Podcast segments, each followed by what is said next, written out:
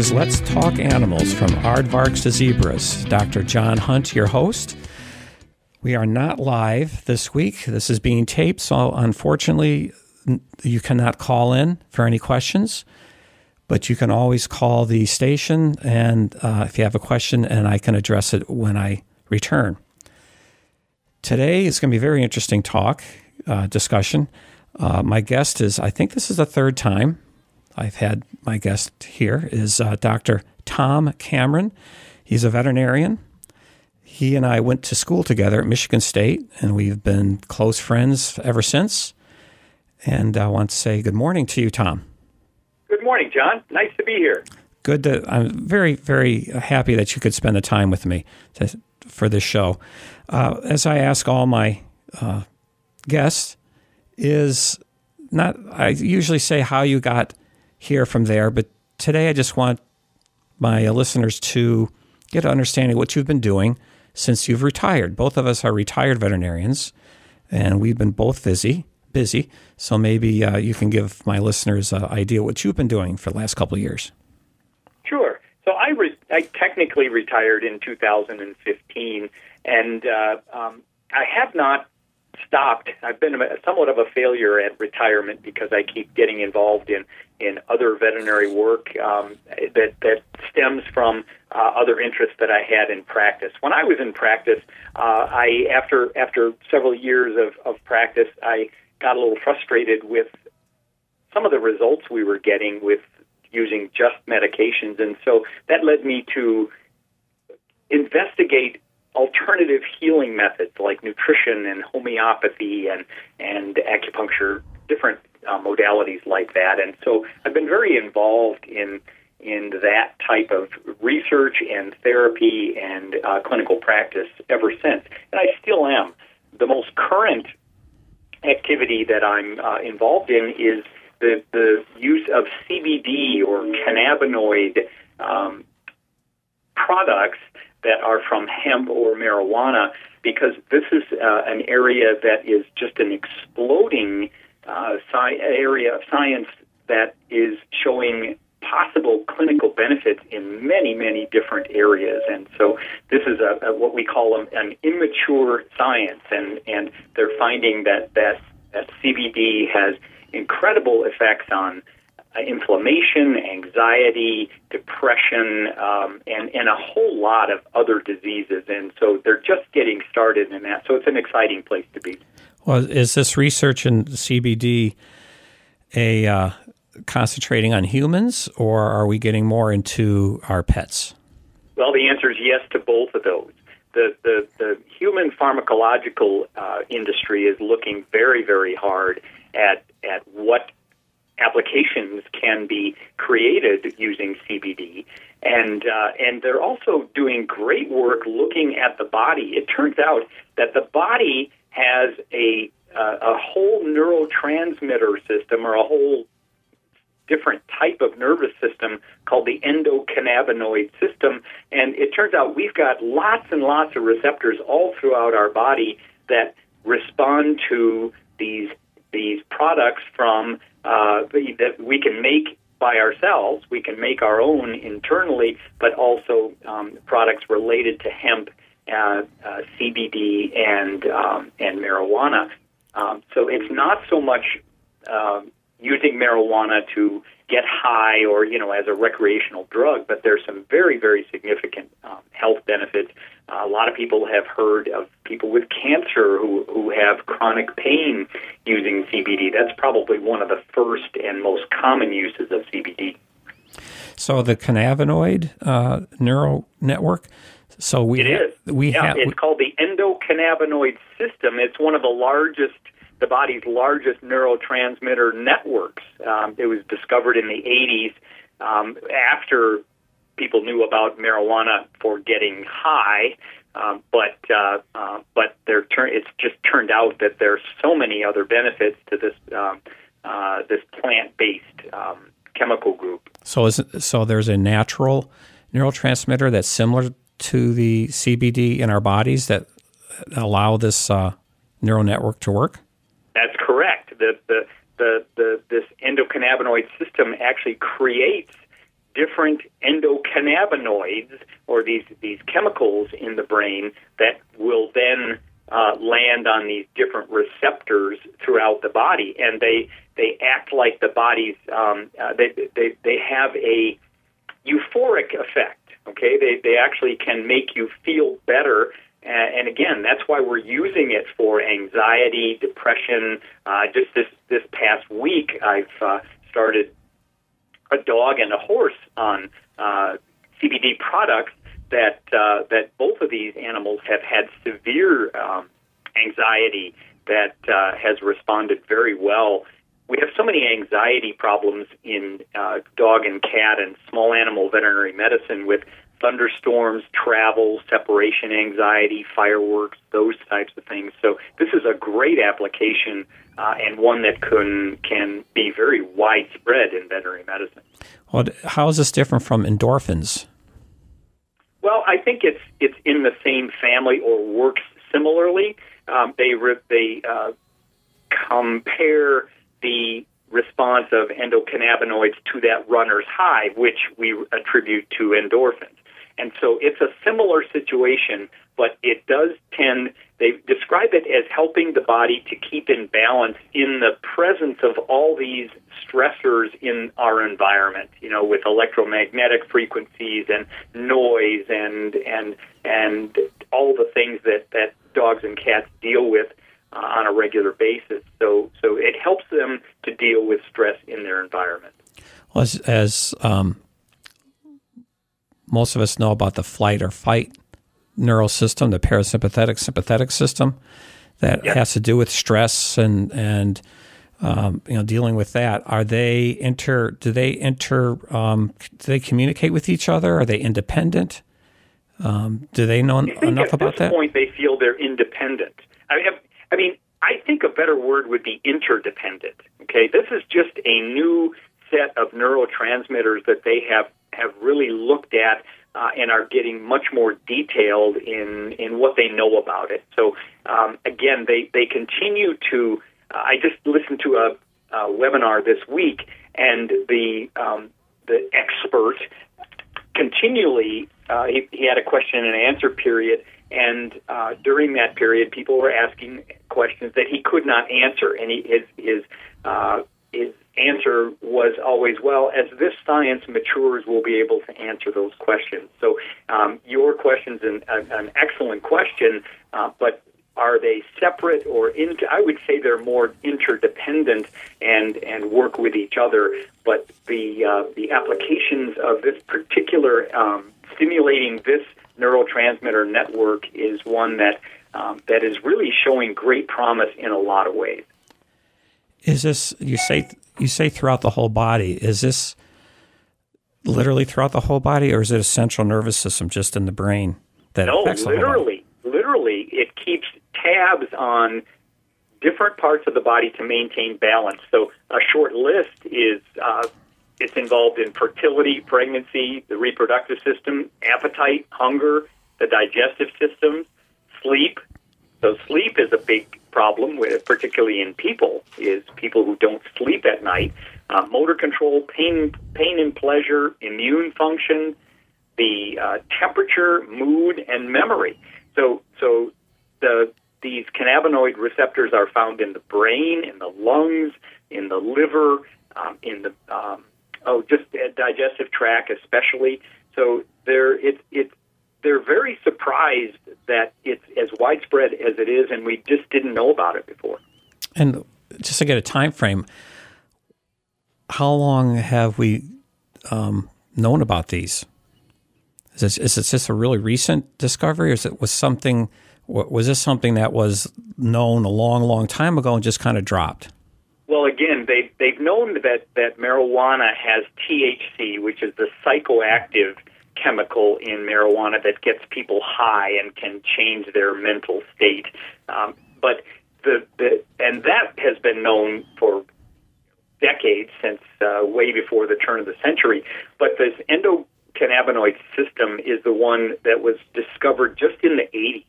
So you see, it's a it's a very new uh, area of science, and it's also complicated by the fact that marijuana is it, it there are some changes that have gone on, but marijuana is still considered to be a Schedule One drug, uh, which is right up there with heroin and and opium and and things like that. And so it's been difficult uh, to have freedom to do research and to create products and things like that. So that is still in the works as well. So that's probably why we don't know as much about it as we could because it so many restrictions to do any research. Uh, that's correct, and and it it has the association with marijuana. Hemp used to be a huge, huge industry in this country. As a matter of fact, Wisconsin was the largest producer of hemp uh, up until the 40s, and hemp is used for all kinds of cordage type stuff. So they make rope and cables and even clothing. Uh, most of the the, the uh, ropes in the Navy were made with hemp from Wisconsin, and so hemp uh, has the cannabinoids in it. So that's those are plant compounds, and uh, um, there are compounds in marijuana that are very beneficial and are, are cannabinoids. And like whole food, they they are finding that cannabinoids from marijuana work better if there is a small amount or some amount of THC, which is the psychoactive uh, amount. And so the research is ongoing right now to find out which combinations work best um, in in uh, in combination with both the THC and the plant um, phytochemicals that do all these great things. And so they're very careful about keeping the, the level of THC or that psychoactive part down to where that doesn't enter into the picture. We, we want the, the health benefit, but we don't want to change behavior or make people or animals high. Well, at least they're not falling into the uh, very common mistake of taking a natural product, isolating it, like vitamin C, and then then giving back to us just in the form of vitamin C when actually vitamin C works best when it's in an orange, so to speak. That's correct. That's correct. And and so that is uh, that's a great point and and they've been smarter than the reductionist approach that that has been so common in in nutrition and in uh, pharmacology. So, so that is a good point. That's almost a whole food approach. Is that the whole uh, combination of ingredients in the hemp product works better than any one isolated by itself? I'm a little confused uh, between uh, hemp and cannabis. Is cannabis a kind of hemp? and a rich source of CBD, or can we get um, CBD from other hemp plants? Yeah, they're all in in um, uh, you know you're the you're you're a botanist and and and that so the the uh, the family of hemp. There's a there's a plant family of hemp cannabis, right. um, and and so there are lots of different species within those uh, um, generations of plants, and and uh, so the the the, the marijuana um, is in the family, but that is the the group of plants that has THC um, and the psychoactive part of it. Hemp does not, and so uh, um, so they're just they're having to make distinctions because people are getting permits to grow these products, and hemp has been thrown in with marijuana in the regulatory side. So anybody who grows hemp is considered to be growing drugs, you know, technically. Which is and, not true. Uh, so that, and again, the, the, the complicating part of this whole medical marijuana and people who are producing it is that that the federal government in their view, anything to do with hemp or, or marijuana is still totally illegal. They have chosen to turn their heads and not pay attention, but they have the ability at any point to come in and say, well, you can't do this, and even arrest people. And they are being very strange about the money part of it people who grow. I know a guy out in California who grows medical marijuana, and he's and he's got all the legal paperwork to do it, and he does four crops a year and gets paid about you know, fifteen thousand dollars for each uh, batch that he makes, but he's paid in cash. Why is that? It's it's because the the uh, marijuana business cannot be. You can't use credit cards.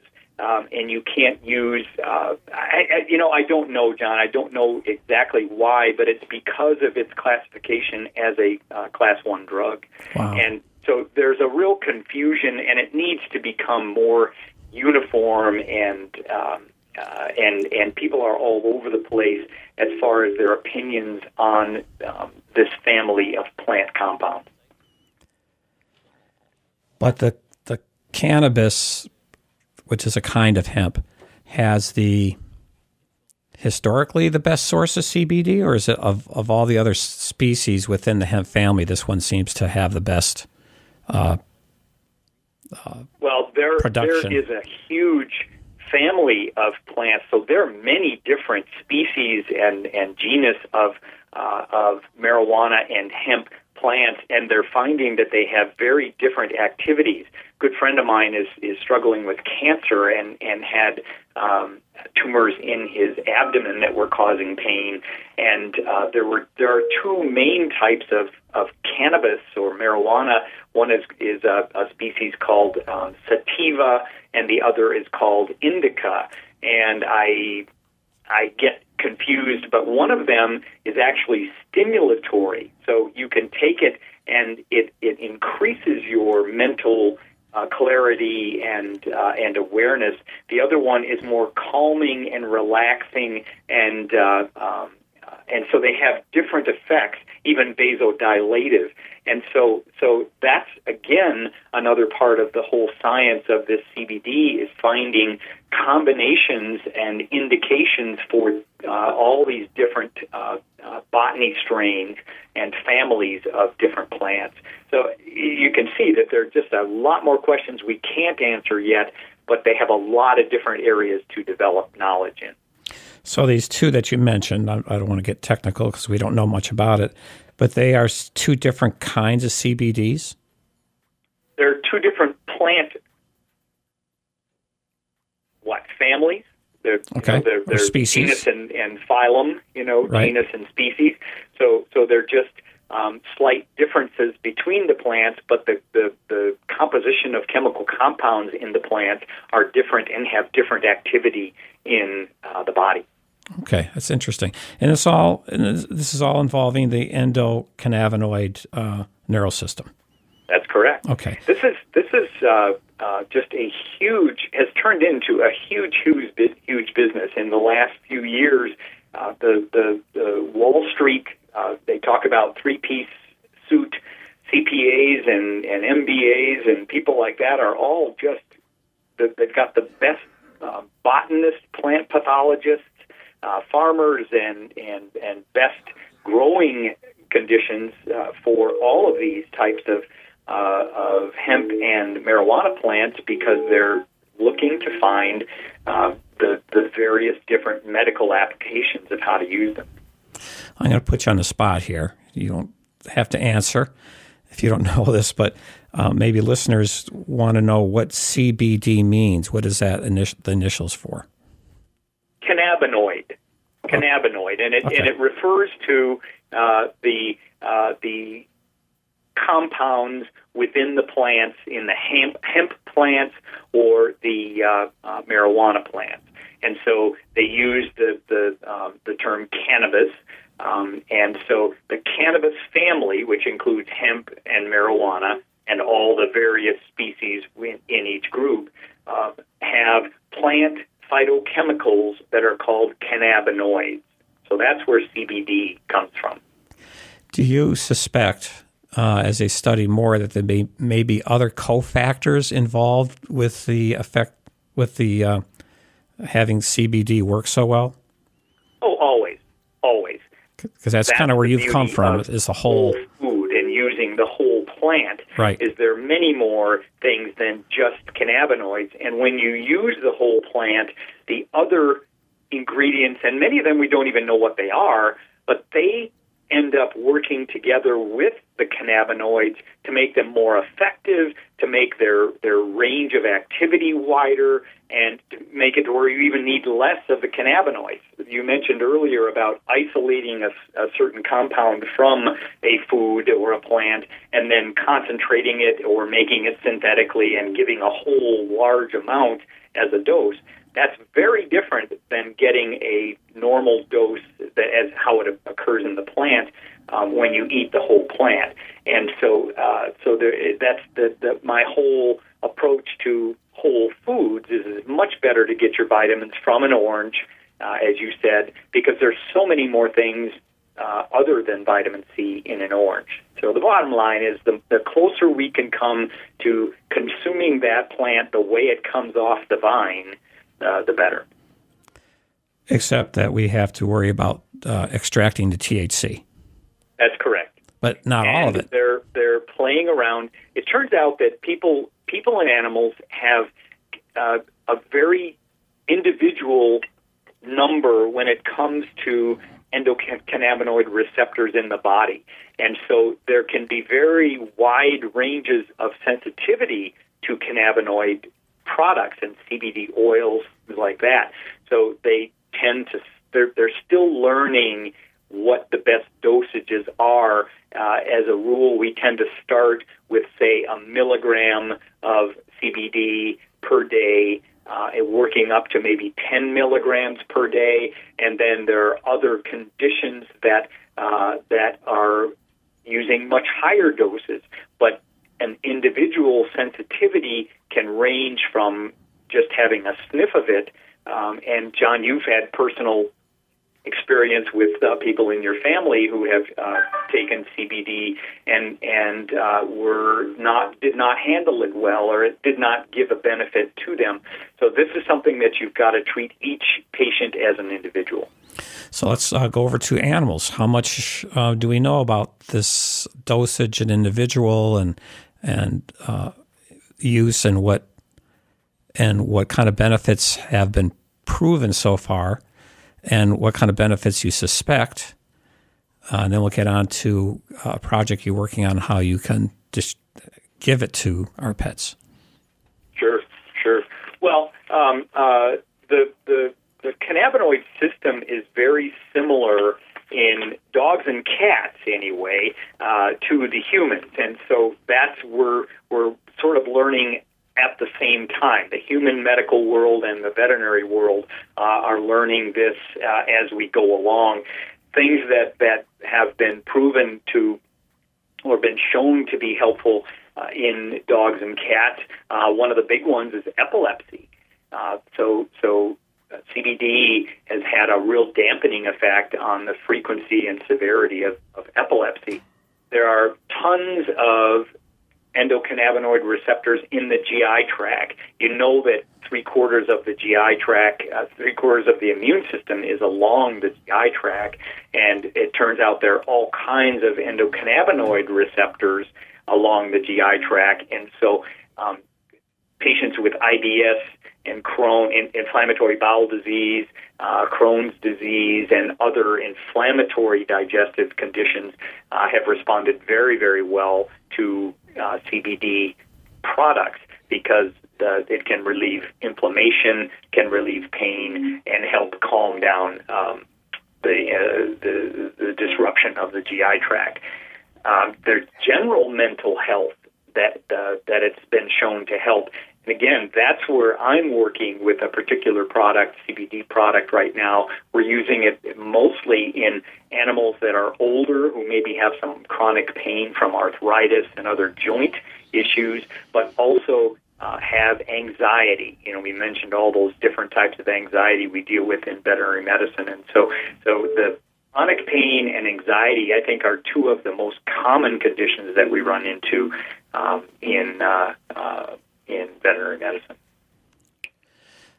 So, uh, you're feeling um, that there's as many applications in animals as people, and you're including GI tract problems. Are, are yep. there any are there any studies that that are looking at to how that works? I mean, how does it reduce inflammation, for instance? How does CBD actually reduce inflammation? Honestly, I can't answer that question. I don't know. I don't know. I know that uh, um, that the the the endocannabinoids, you know, you know, receptors in the body. It's like a lock and key, and so the uh, um, the CBD comes in and fits directly into these endocannabinoid systems, uh, endocannabinoid receptors, and that stimulates the production of enzymes and release of different compounds in the body.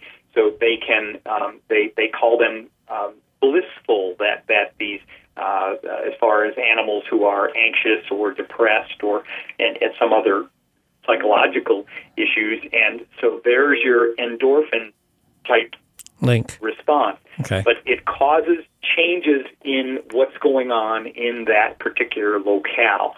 And so uh, um, so that's about all I know about the the actual mechanism uh, of how it does reduce inflammation, but it does. And they have been able to give CBD um, products to animals with uh, documented inflammatory bowel disease or other um, conditions that have a lot of inflammation. And you know, there's a um, uh, there are a number of inflammatory markers that you can test by blood samples, and so um, so they have tested blood before and after giving CBD and found that inflammatory markers have gone down. So, uh, what you're saying is that throughout the body we have these receptors, and depending on what part of the body, if a receptor is is activated, it will then the the neural system will then activate whatever is in that area, like a, let's say the intestinal tract, to uh, produce some kind of anti-inflammatory, anti-pain uh, kind of effect. That's correct. Okay. What they, they describe the endocannabinoid system as being one that is monitoring, constantly monitoring for balance, trying to keep the body in balance, you know, homeostasis. Um, and so it's a, um, a, a system that really keeps track of things that uh, systems in the body that are are not in balance or not functioning well, and they when when given support, either the body making its own um, endocannabinoid products or us giving them orally with CBD oils or, or other types of, uh, uh, of medications, that is, uh, it helps that system to continually work on bringing the body back into balance. So, do we know this question you may not be able to answer, but do we know where the natural endocannabinoids are in the body? We do. Where do we they? Do. Where, where they? We, we, know some of them. Where are okay? they made? Um, the, the the the one they know the most about uh, is one that's called anandamide, and that's from the brain. Okay, and it uh, it's the, the, the best that's the best known endocannabinoid and, anandamide. And what um, uh, it's synthesized in parts of the brain that are important for memory motivation higher thought processes movement as well as pain appetite and fertility. And so when we understand what role this anandamide plays in our body, naturally we gain a greater understanding of the possibilities of THC and cannabinoids. So here, uh, one more little line here. It helps us forget unimportant details, improve our happiness, increase neurogenesis, which creates new nerve cells. You hear a lot these days about neuroplasticity and repair of brain injury and nerve injury and it rewards us for a job well done, that runner's high that we talked about, like endorphins, and helps us battle in uh, anxiety and depression. That's a pretty impressive list of things. And so they have identified a number of other compounds, and there are uh, three different types of CBD receptors in the body that do different things. So, so this body of knowledge is growing. But as a general health right now, those of us in practice don't have a lot of studies and, and lots and lots of experience uh, from other practitioners to to go by what to use. So we're approaching it from a more general health aspect until we know more. So, do you foresee um, having that as as a food as part of our diet for a dog, incorporated into food, a low dose. Possibly, I I know, I don't know. I, I I'm not a big fan of of giving things if if we don't need it. But being a plant compound, there are a lot of good nutritional things in there as well. So uh, that could possibly be the case. And I think that all the animals, you know, John, since we've been out of school for what 37 years, um, the the animals are dealing with many uh, more, I think, serious and and compounding problems uh, that are stressing their bodies than when we first got out of school almost years ago. So so the the pictures, the clinical pictures are different, and so. Uh, um, it may be that they discovered this endocannabinoid system because the bodies are under so much more stress than they used to be. So you're working on a, a, a delivery system, though. I understand. Is, can you talk about that? I can, This is a little uh, a little different. Uh, the the um, we're using um, quantum physics. Uh, we're we're able to take the every every person, every rock, every tree, every piece of food has its own frequency that can be measured, and um, we have the ability to take the frequency of CBD. So we can take the plants and the extracts and and um, extract the frequency of this um, material and embed it into a chip, a small, looks almost like a rabies tag that can go around a dog or cat's neck. And what happens is it changes from the physical plant product into a wave. And again, this is quantum physics and it gets very complicated, but what what the what happens is that when you put this frequency in the chip and then put it around a dog or horse's neck, um, what happens is you get this energetic frequency that that permeates the body and replicates the same a lot of the same activities and clinical benefits of CBD. Okay, there's a couple things that. first of all, free. First of all, first of all, Tom, I just don't know you anymore. Talking about quantum physics and stuff. That's John, that's not you. This is this is a very new and very complicated um, approach, and I, I don't you know it getting into to scalar waves and and they're, they're, it's all with this physics uh, terminology. It's not probably a good idea to do that. But what it the, the reason that, that we're looking into this is that that the palatability and tolerance of the CBD oil can be a problem in dogs and cats because it, it has a pretty strong uh, smell of plant, very herby, and uh, you can use it orally, you can use it topically, and uh, dogs and cats just don't like the taste of it very well. And the more you process products like this, like we did with fish oil to take the fish taste out of it, you lose the the uh, whole picture and the, the whole benefit of that. Right. So the more you process it, the the the, uh, the the more quality of it we lose. So this is uh, an option for animals that can't tolerate to, uh, topical or oral CBD. So, product. so if you have a, uh, a I'll just say a, container of C, CBD, that substance is emitting something. It is. It's a measurable frequency. It actually can be measured by different electrical devices. Okay, so this this so that's some kind of energy. Yeah. Every everything Everything everything every emits something. person vibrates at a specific frequency. And when you're sick, when when the body is ill and not functioning in a healthy manner, the frequency goes down. The frequency drops. So Hmm. Okay. it's a lower frequency, and uh, um, and so that's that's what we're looking to do is uh, is keep it, you, but you can improve the health of an organism by increasing its frequency. Okay, I'm going to get to that And this in a is second. this is new stuff, John. It, it uh, Yeah, that's it's intriguing. not fully it's amazing. Accepted in all areas of medicine at this point, but it's a uh, another um, another way to look at using CBD in animals. So this frequency can be trapped. It's, Yes. it's energy, right?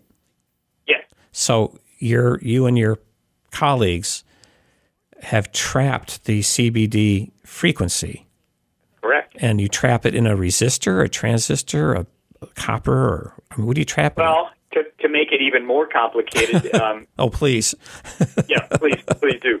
Um, no, the the uh, the frequency is implanted in a a hologram. You've heard about holo- Oh, holograms. Gosh, yes. there, so it gets implanted in that, and that's how that's that's where it sits and stays, and and that's how we can can then apply it uh, one of these discs and just put it on a collar. That's what we're doing is we're putting it on dog collars and cat collars, and, and the horse it's on its uh, it's it's pinned to its blanket. Um, but yeah, you can. Uh, and again, I wouldn't spend a lot of time uh, on this, but there are there are just a lot of different options out there of how to u- get CBD uh, exposed to your animal, get your animal exposed to the benefits of CBD, and uh, uh, I think that it's something that we all need to just be aware of it and uh, and be asking questions and be open to new information regarding CBD because it, it's a potentially a very very beneficial market for a lot of different different uh, conditions. My mother is going to be 90 years old next month and is having some real memory issues and does not sleep well on a regular basis. And so uh, we are trying some of this uh, with her uh, because that's a big issue with senior citizens. So uh, this um, hologram disc, I guess, is, is just is one way of delivering CBD, basically. That's correct. Okay, so Correct. So this disc has the energy of that of the CBD in it, and when you put it on a dog, that energy is released, and it, it get the body absorbs that energy. Yes. Okay, the the the wave what it does is it, it it's put into a wave form and the um, uh, the CBD or the waveform interacts with the water in the body. So Oh, that's how it communicates with cells in the body. The Okay. body, you know, is 60, 80 percent water, and so it. Uh, it, it actually interacts with the water between the cells and creates communication between cells. Okay, good. good. I think the listeners that will give the listeners a little bit better understanding. Now, how does that then stimulate the endocannabinoid neural system? You, said there were receptors. Does that somehow stimulate the receptors? Yeah, yeah. What's What's interesting is that that you can use both energy and you can use oral or physical product, and you can use them together. All of them stimulate the receptors in the body to produce these endocannabinoid uh, uh, products and and enhance uh, lots of different physical processes in the body. So yes, it's it's actually stimulating the body to produce endocannabinoids um, and uh, uh, and have those benefits of uh, regarding things like epilepsy and uh, and anxiety and depression and uh, inflammation. So what? pain. So what? Yeah. So what are some of the uh, animals you've you've put these discs on? What the what problems they had and how how did it work out so far? Well, like like I said, this is all anecdotal. I understand this is anecdotal. So and it is anecdotal.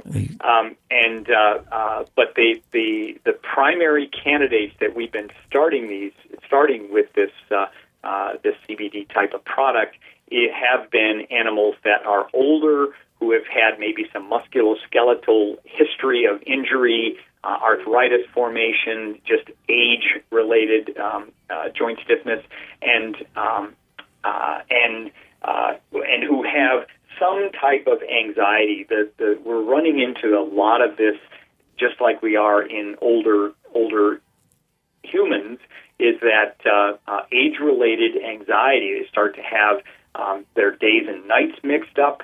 Uh, there are, I mean, there's even a, a there's a, a, a line of medication out there for dogs who have cognitive dysfunction, and so uh, so that is something that is a very real situation right now. So those are the those are the main ones, and uh, I'm I have not just because I'm not in practice and not seeing as many animals as I used to. I have not um, been exposed to epileptic epileptic animals, but that that's something that I feel is can be a an excellent uh, place to uh, add CBD into a uh, therapeutic regimen. We're talking with Dr. Tom Cameron out in Wisconsin. And this is WERU, Let's Talk Animals from Aardvarks to Zebras. Dr. John Hunt, your host. And we're talking about the uh, chemical CBD for medical uses in, in dogs. It's, it's a component of marijuana. And some fascinating things. One that's very fascinating is Tom's work with uh, uh, using discs, hologram, hologram discs, to uh, to administer the, the, the, CBD into the body uh, through waveforms, which is very intriguing.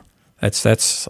Are there any other products that are uh, that are delivered in this way? Is there is there a model that you took this from? There is. This this is a company um, uh, out in uh, it's out in your your area. Yeah, in, New Hampshire, in, right? I want to say it's in New Hampshire but it uh, um, uh, it's a company called Nature's Frequencies, and and they have been working with this kind of technology for quite a while. And one of the, the the things that I'm most impressed with what they've done is they've come up with a with a food freshness card that has the ability to to to help uh, food stay fresh longer. They've actually done studies in grocery store chains where they uh, um, uh, they uh, implanted placed these cards throughout the, the, the produce section of different grocery stores and had significant improvement in the, the, the length of time that berries and other very perishable um, uh, fruits and vegetables uh, uh, got old or couldn't be sold anymore. So uh, 30, 40 percent increases, and they've done they did a study with bread to where uh, the the loaf uh, went actually six months that didn't mold. So, so there are there are I think some great applications. We've got some friends here in Madison who run a um, uh, a uh, florist business, and and so we're we're doing some some trials with them to see about uh, how that can affect some of their products as far as helping their flowers to last longer. So the, the, the, this whole quantum physics and, and energetic approach to uh, to having effects on, on different parts of the body is again a new uh, new area, but it's something that is, is extremely fascinating. And this is all frequency stuff. Theory. This is all frequency stuff. Wow. Yeah. Wow. And you know we have to be careful. I, I please don't um, uh, uh, I, uh, we're not making claims here. We, we're, we're not claiming to to uh, fix anything or or to treat particular conditions. But what we're finding is that by exposing uh, people and animals to the frequencies of these uh, these these different compounds, uh, we can see some physical benefit we we came up with a uh, we put a bunch of in, anti-inflammatory compounds like uh, NSAIDs and and products that we use for arthritis uh, in a bunch of frequencies that uh, can uh, we're hoping is going to be helpful for different animals and people with arthritis. And uh, but again, the FDA is very very cautious about letting anybody make claims without full studies. So so uh, please don't don't take this as gospel that uh, that this is going to happen. What we're doing is we're investigating. And in order to investigate, you need some trials and to see if there's a any kind of any change. If there was none Absolutely. at all, if there's none at all, then you're you got to go on to something else. But you're seeing some changes. Um, yeah, and it's exciting to see some of these possibilities. And and uh, again, these this this horse and dog that we just put on uh, some of these uh, uh, these frequency chips are, are have, have been responding well. So it's a good start, and it it uh, gives us reason to uh, to get these these products and CBD in general in the hands of other patients to see how well respond and and get more data. And get to the point where you can quantify what you're seeing. Because right now it's just observations. So you'll have to correct. As we said, it's a it's a new area, and but it's it's really going to be exciting over the next few years to see all the different things uh, and the changes. And and um, unfortunately, because it's it's it's still related to marijuana, that is the stigma that tends to slow things down and maybe confuse things, and people can get somewhat um, you know overly emotional about I don't want this to happen and and you know drug use is a is a big big problem in this country so we can't take that lightly and uh, I know having had clients who were policemen uh, and police women um, they look at, at marijuana as being a, gr- a gateway drug that, that leads to other other drug use so so these are real concerns and we have to pay attention to those do you think it's a hurdle that you can overcome? I do. Based on. Uh, what we're seeing uh, socially. I, yeah, I do. With uh, you know the the with the states that have ratified and, and legalized marijuana, uh, that is making that type of, of research more doable. And uh, so we just, I, I think one of the one of the things I've seen that I didn't like was that that there are botanists who are working on different compounds of marijuana that can make you even higher, you know, make it make it more of a, uh, a psychoactive drug. And um, and I, that's not the direction I would prefer to go. I would like to see more of the medical management rather than uh, uh, than than than the, the re- recreational side of that. And and we, we all know that chronic pain, with all the pain clinics in the United States, chronic pain is a huge, huge problem country. Yeah, it is. And you, you have yeah, another interest you have is you've been working with uh, um, food companies uh, in nutrition, and nutrition is um, always a uh, an area that people are interested in, in terms of feeding their animals. Uh, mm-hmm. Also, as veterinarians, we try to keep up, and sometimes we get tangled up in um, uh, fads, like we all do. And there's some new fads that have been causing, actually causing some problems. And one of them is a taurine deficiency.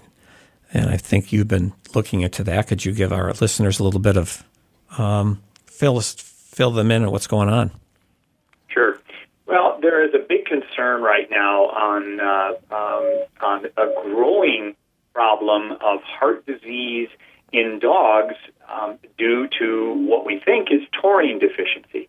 There's some confusion, and uh, and there it, it's not clear yet, and there are people who have jumped to some conclusions that have muddied the waters that much more. But but um, the, the the bottom line is that there was an article written several months ago uh, by a nutritionist from Tufts University, and detailing the fact that that there is a there have been an increased number of dogs showing up with a heart disease that's called dilative cardio, cardiomyopathy, uh, DCM. And this is a, a heart condition of the muscle where the muscle gets very flabby, loses its tone, the heart gets bigger, and the, the walls get thinner, and the heart is not able to pump blood efficiently. And these dogs can actually die of heart failure. It, it's something that uh, um, uh, that can be progressive and keep getting worse.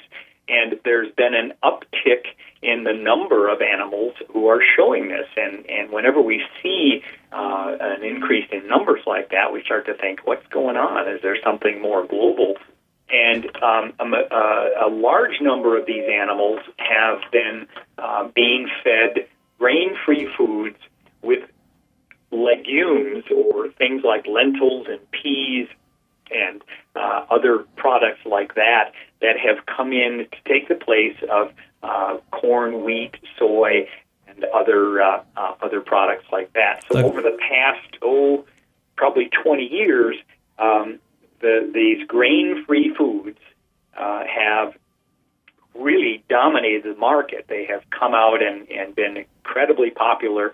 And uh, um, and and so at the same time, we're seeing uh, uh, an increase in this uh, cardiomyopathy in dogs.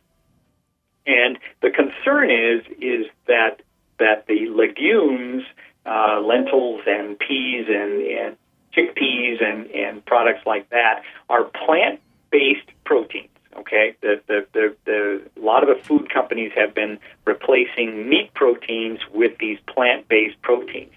And uh, um, in order to make a number of different uh, proteins and amino acid in the body, uh, and amino acids, we need the animals. Our uh, dogs and cats have always eaten animal protein, and we're replacing them with uh, with plant proteins. And so there's a concern that, that animals are not as efficient in um, uh, building the kind of proteins that they need to build in uh, in their bodies with plant proteins.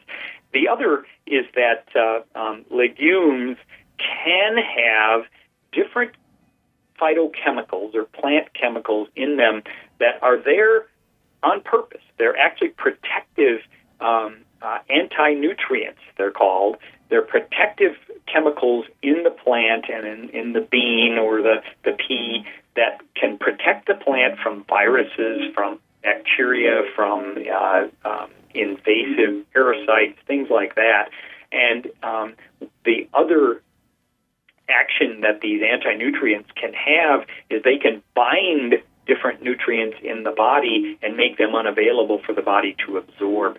And so that's a concern that these legumes are binding taurine and making it to where the body cannot use taurine. Um, there's there there is no study that has proven this, but the, the, the what we're looking at is this increase in heart disease and an increase in use of these grain-free foods. And so so right now um, there are many different influences to uh, uh, how taurine is used in the body and how we make taurine.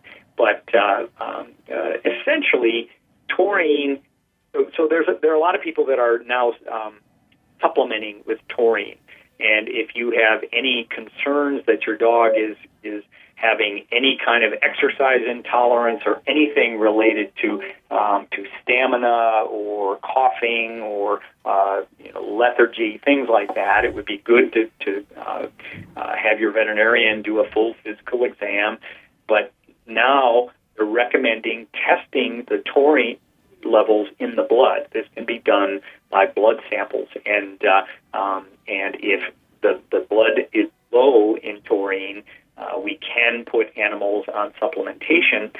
Now, I am a holistic veterinarian, and so I'm very uh, uh, involved in whole food nutrition.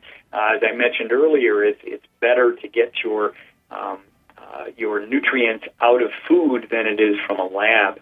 And so, uh, uh, taurine is plentiful in fresh meat. Like chicken. And taurine the taurine deficiency is what, what we consider to be a cooked food deficiency. And so uh, uh, taurine is extremely sensitive to heat. So when we heat food, the taurine gets destroyed.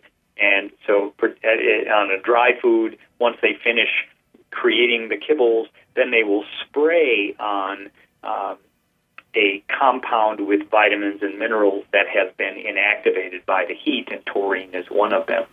So taurine is uh, uh, an issue that's getting a lot of uh, uh, talk right now, um, and uh, uh, it's one that, uh, um, that that that the food companies are looking hard at uh, what what the best foods are and how much taurine needs to be in the um, in the diet but my approach to my clients is to be sure that the animals are getting some fresh food in their diet.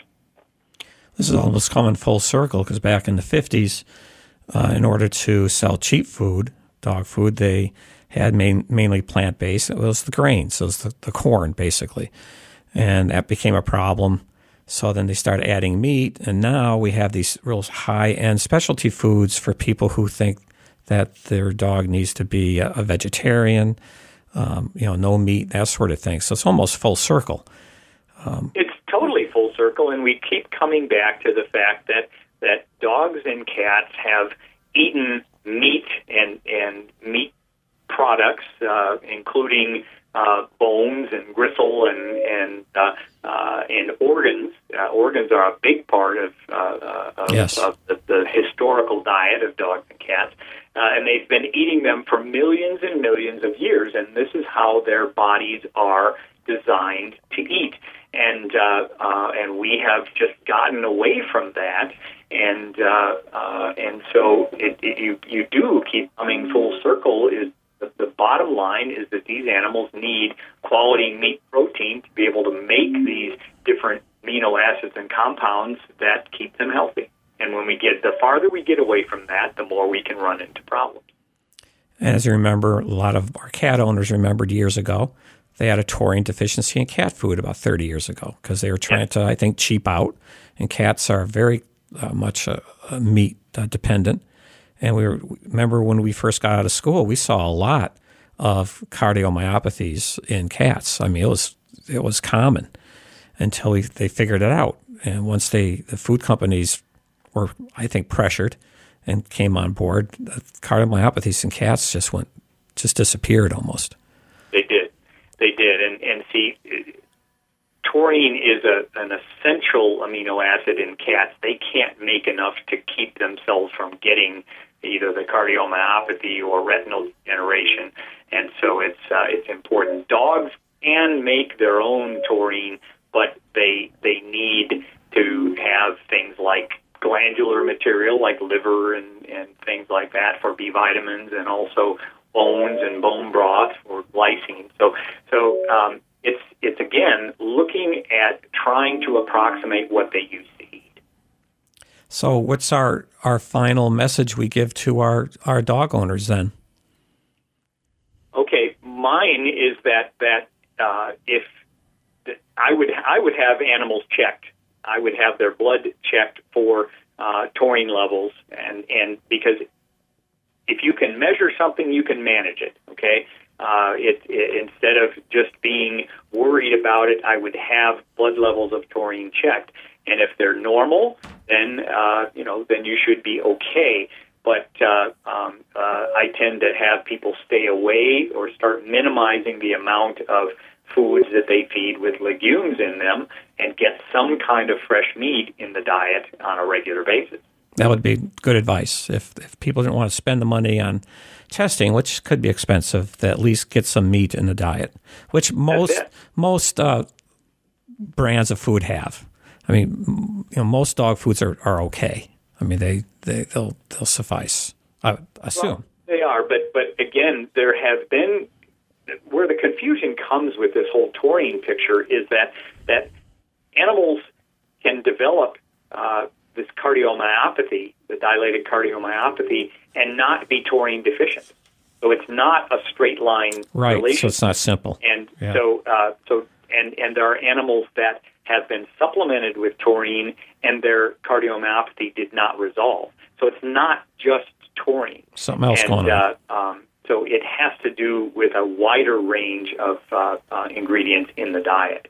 And uh, um, like uh, I think one of the mistakes that that the, the, the mainstream veterinarians are saying is that well, just get off of any of these grain-free foods and put them back on a grain-based diet and they're giving them the impression that the, a grain-based diet will fix a taurine deficiency, and there is there grains have little or no taurine in them. So so um, you're it, you're by by removing the grain-free foods that have legumes in them, you may be taking away some of the effects of uh, of taurine sorry, of, uh, of these anti nutrients that could be bothering the taurine, but you're not replacing it with more taurine. So do you see? Do you see? This is a confusing picture. Yes, it's not a not a uh, just a straight line relationship. To be continued. We have run out of time, Dr. Cameron. And as well, always, I hope I didn't confuse people too badly. I uh, I know some of this stuff is somewhat complicated, but um, but it's it's a fascinating thing about our business is that things don't stay the same. Things That's- change, and and uh, uh, we will, as, as you say, to be continued. Uh, we will continue to watch these things, and uh, the reason that you and I went into veterinary medicine was to see if we could uh, help animals live longer and live lives, and, and that's what we're looking to do. Excellent. And uh, we will have you on again. And I just want to sign off now. This is Dr. John Hunt for Let's Talk Animals from Aardvarks Zebras. And remember, enjoy your pet and don't forget to give them a hug.